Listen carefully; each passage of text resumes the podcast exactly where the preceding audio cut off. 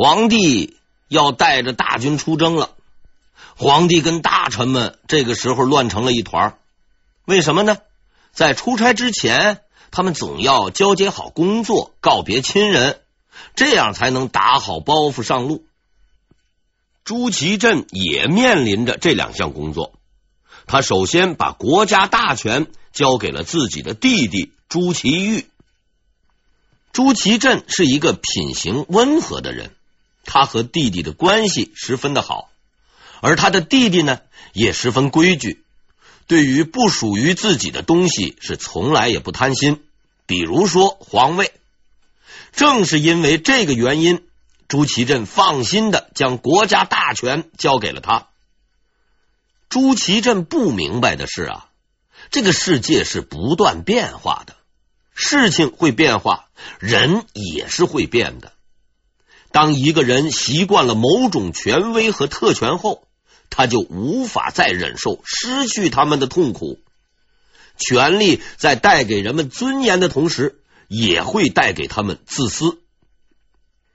交代完国家大事以后，朱祁镇去向自己的妻子前皇后告别。正统七年对大明王朝而言并不是个好的年份，正是在这一年，张太皇太后去世，王振夺取了国家大权，但这一年对于朱祁镇本人而言却是幸福的，因为就在这一年他迎娶了自己的皇后钱氏。自古以来，皇后啊一直都是不可忽视的一股政治力量，从武则天到慈禧，他们在历史中担任的戏份绝不比某些男主角少。当然，更多的皇后则是默默无闻，被淹没在历史的尘埃中。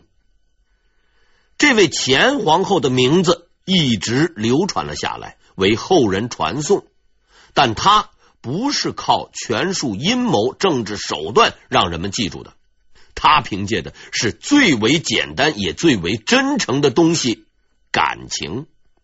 在后面我们会讲述这位不平凡的女人，讲述她的不朽传奇。一个女人的传奇因真情而不朽。相信很多人会问，皇后与皇帝之间有真的感情吗？在我看来，答案是肯定的。至少在这位前皇后身上，我看到了真正的感情，没有任何功利，纯真的感情。这位前皇后是乌烟瘴气的后宫中盛开的一朵莲花。朱祁镇十分喜爱他的这位原配夫人，也十分照顾她。前皇后并非出生大富大贵之家，懂得生活不易，即使在做了皇后以后，她也没有习惯养尊处优的生活，经常还动手做些针线。朱祁镇数次要给他的亲戚封侯，都被他推辞了。总而言之，这个皇后不一般，她不要官也不要钱，除了一心一意伺候自己的丈夫，她似乎没有其他的要求。后来的事实也证明了，她对朱祁镇的感情是真实的，经得住考验的。在他眼中，这个叫朱祁镇的人的唯一身份只是他的丈夫。无论朱祁镇是皇帝还是俘虏，或是被自己的亲弟弟关押的囚徒，这个身份始终没有变过。在朱祁镇向他告别，准备出征的那个晚上，这位妻子像所有普普通通的出征士兵的妻子一样，嘱托自己的丈夫要保重身体，注意安全，并说了那句曾被说过无数次但仍然值得继续说下去的话：我会等你回来的。正统十四年七月十七日，明朝大军出发了。不顾无数人的阻拦，王振执意出征，去寻找梦想和光荣。与他一同出征的有很多堪称国家栋梁的文官武将，他们包括英国公张辅、成国公朱勇、朱能之子程复觉，内阁成员曹鼎、张毅、兵部尚书旷野等等。这个全部的名单很长，咱就不细列了。总之，朝廷的文武精锐很多都随行而去，可是能够活着回来的很少。此时朱祁镇也不会知道，他的传奇经历就要开始了。对于这个年仅二十三岁的年轻人而言，这是一次令人期待的兴奋经历。他一直尊重的王老师是不会错的，亲征无疑是唯一正确的方法。客观的讲，朱祁镇对这次即将到来的失败是负有责任的，但主要责任绝不在他，因为他不过是个没有多少从政经验的一个年轻人而已。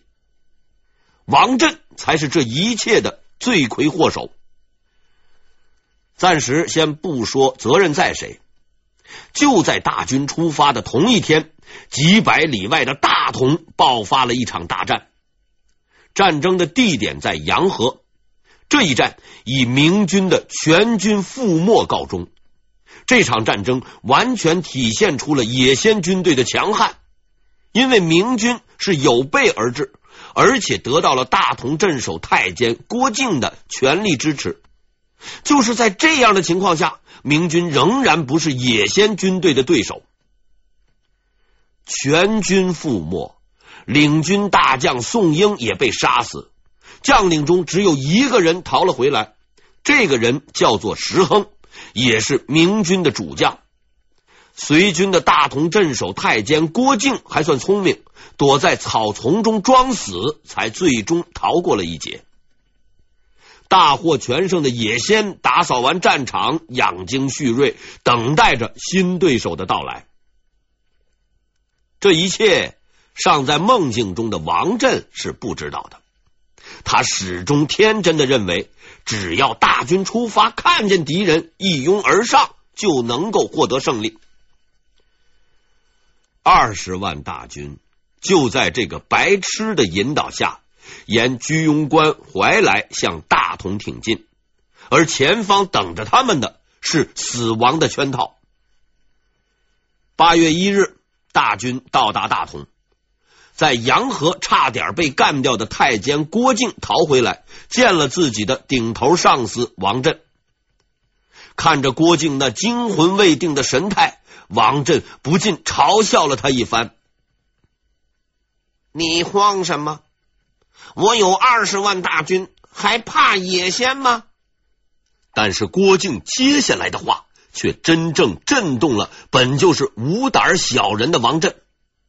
他绘声绘色、详详细细的向王震讲述了洋河之战的血腥，又添油加醋的描述了战败的惨况。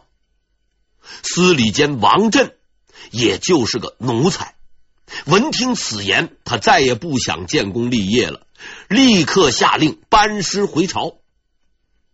此时如果按时撤回京城，是不会有任何问题的。也先暂时摸不透这二十万大军的底细，不会立刻进攻，虽说师出无功，就算是出来旅游了一圈吧。可是王震这个死太监偏要搞出点花样来。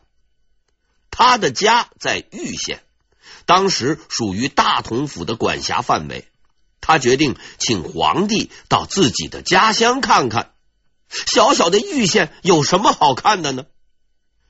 王震他无非是想炫耀一下而已，当年那个穷学官现在出人头地了，虽然已经变成了太监。既然王震决定要回家去看看，那就去吧。大军于是调转方向，向玉县出发。如果就这么一直走下去，王震的这个决定倒也是正确的，因为从他的家乡玉县再往前，正是由紫荆关入京的必经之路，只要沿着这条路进发，足可以平安抵达京城。八月三日，大军开始前行，但行进仅五十里，队伍突然停了下来，然后接到命令，所有的部队立刻转向，回到大同，沿来时的居庸关方向回京。这简直是个让人抓狂的决定。走到半路，好好的路不走了，居然要回头取一条远路回京。发布这条命令的人如果没有正当的理由，那就一定是个疯子。王震有正当的理由，而且还很高尚。秋收在即，大军路过玉县，必会践踏庄稼，现命大军转向，以免扰民。真是太高尚了！司礼监太监王震践踏人命，贪污受贿，祸害国家，诬陷忠良，现在竟然突然关心起玉县的庄稼来了。王震最终还是挽救了玉县的庄稼，显示了自己的权威，当然也付出了一定的代价。这个代价就是数十万条人命。这时天上降下大雨，二十万大军行进更加困难，士气极其低落，士兵们怨气冲天。八月十日，经过艰难跋涉，军队到达宣府，眼看大军就可以安全进入居庸关，大家都松了一口气儿。也就在此时，一直尾随在后的野先终于看清了这支明军的真实面目。经过数次试探，他开始了第一次攻击。所幸的是，明军发觉了野先的这一企图，立即派出主力骑兵五万余人进行阻击。统帅这支军队的人是朱勇。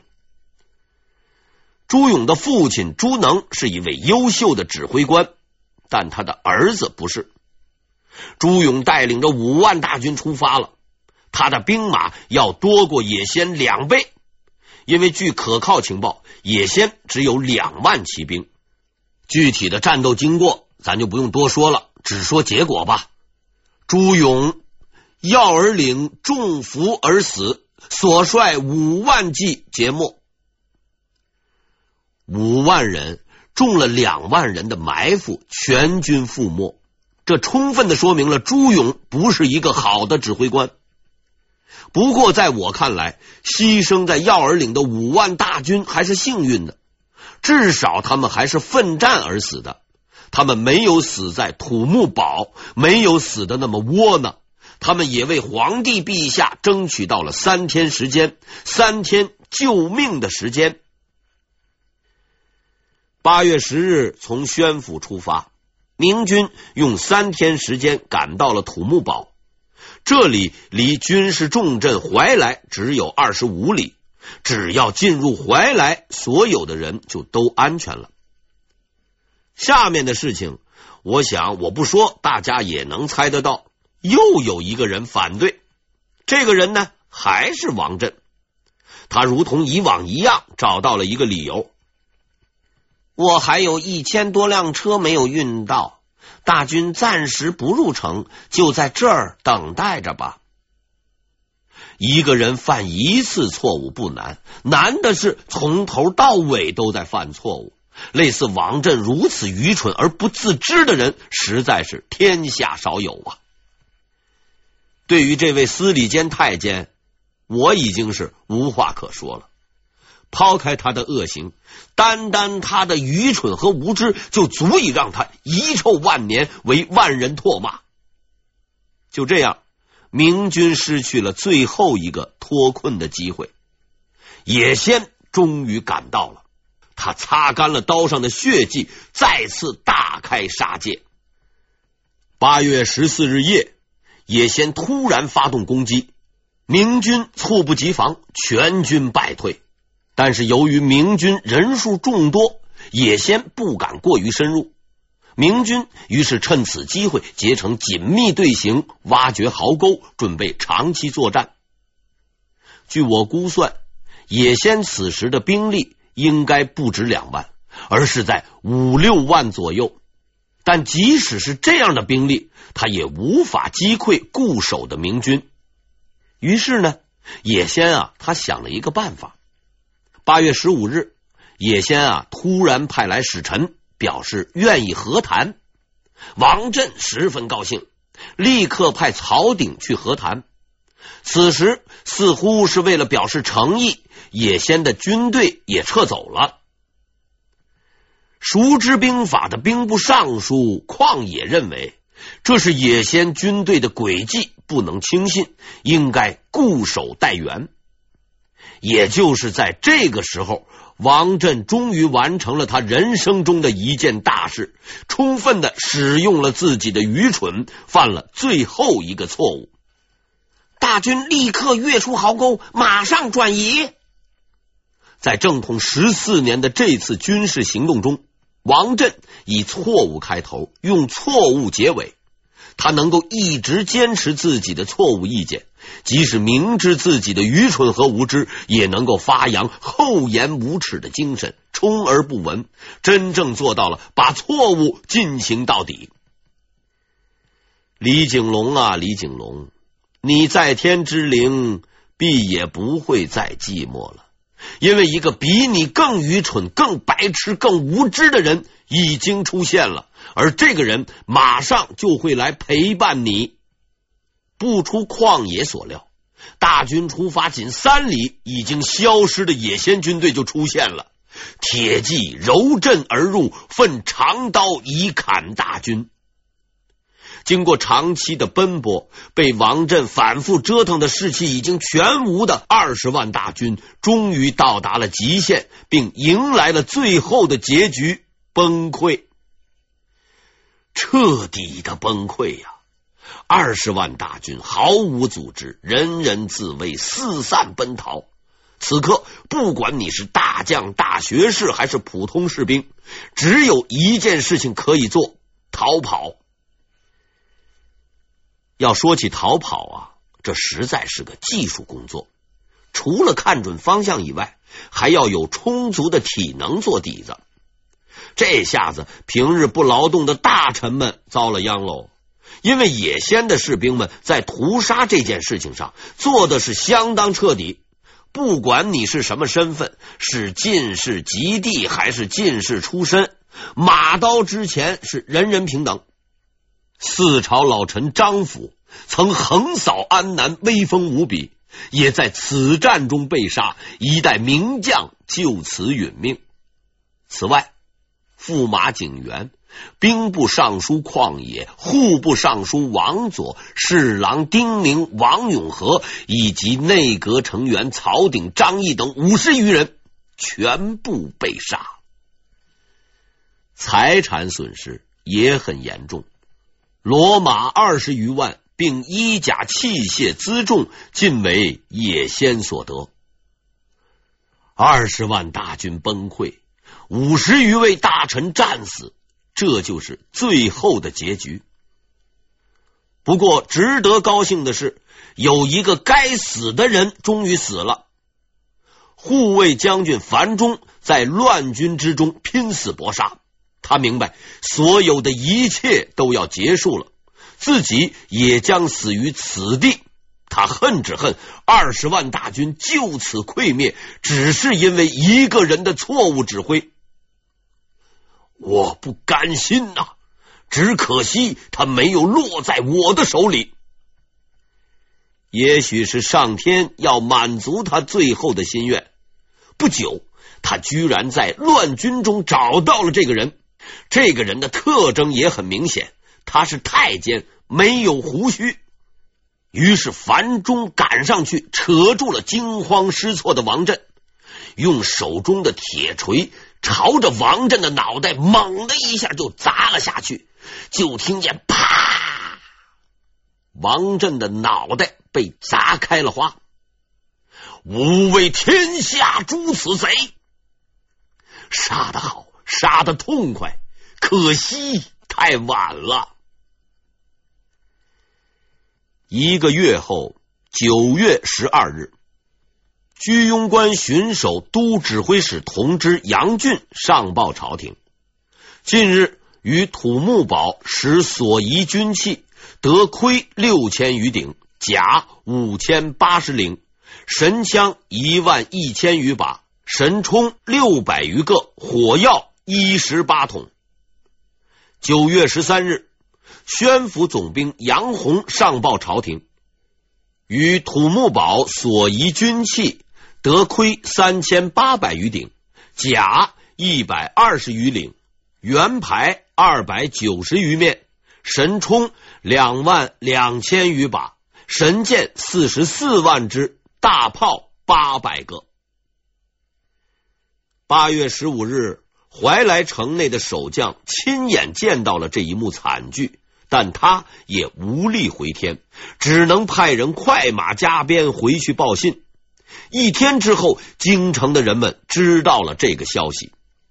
天塌了，二十万大军毁于一旦，无数文官武将战死，最为精锐的三大营是全军覆没，京城已经不堪一击。